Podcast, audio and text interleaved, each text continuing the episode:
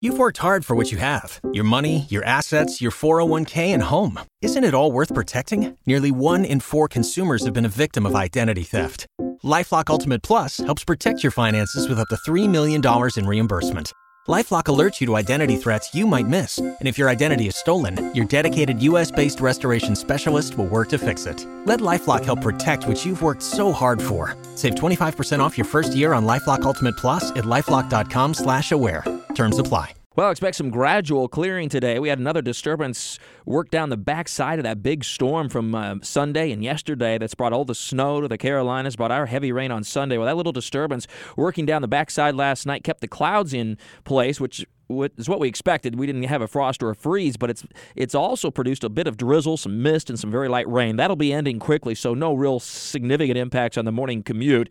And while clouds will still be hanging tough, we'll gradually break out into sunshine as that disturbance moves away as we go through the day today. So it'll be brighter this afternoon, and while temperatures will be several degrees milder than yesterday, we're still looking at uh, temperatures well below average, topping out only in the 50s today, and that'll set us up for an inland freeze and frost tonight, down to about 30 over western western Duval County, 32 to 34 near the I 95 corridor, and about 35 to 38 for the intercoastal and the beaches. So, primarily an inland thing, so to speak, for tonight as far as the freeze and frost goes, but with no wind or very little wind and temperatures getting, in some cases, to the mid 30s near the beaches, there may be a few um, plants that, that uh, might want to co- might want to get them covered up uh, at the beaches because there could be a bit of light frost. It wouldn't be real significant, but a little bit of light frost, not too far from the waters, uh, waterways uh, for tonight into early tomorrow tomorrow morning. And then we set ourselves up for what should be the prettiest day of the week uh, tomorrow. Really good looking Wednesday with sunshine. Yeah, it's a cold start in the morning, but it'll be in the mid 60s in the afternoon.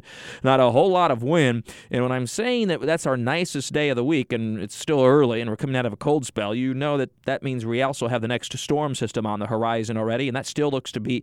Uh, pinpointing about Friday right now with rain and a few thunderstorms spreading from west to east and what should be a pretty decent storm system for us. And by that, I mean widespread rain, again, 100% coverage, and locally heavy rainfall.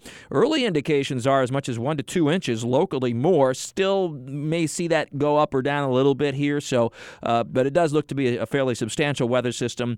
Uh, some showers as early as late Thursday and Thursday night because of a warm front lifting northward, but that would not be significant rain. The, the heavy rain will be Friday.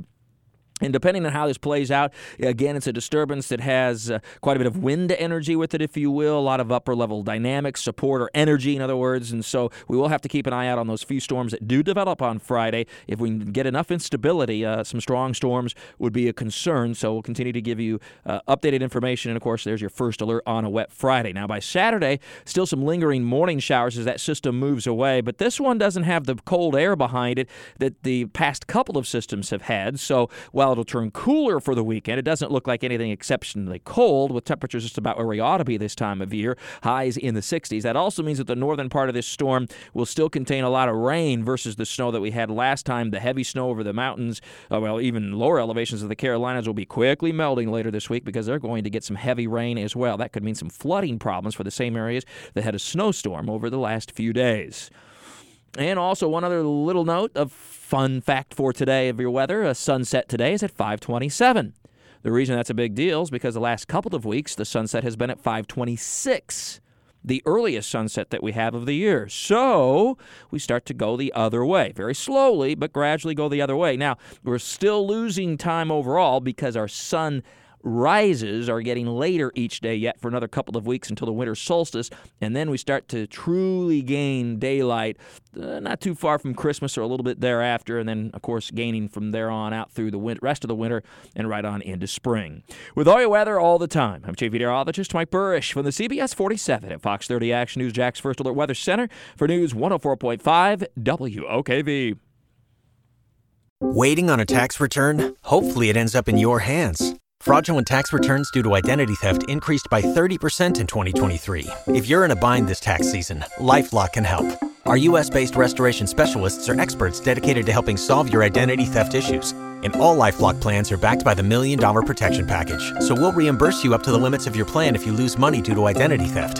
Help protect your information this tax season with LifeLock. Save up to 25% your first year at LifeLock.com slash aware.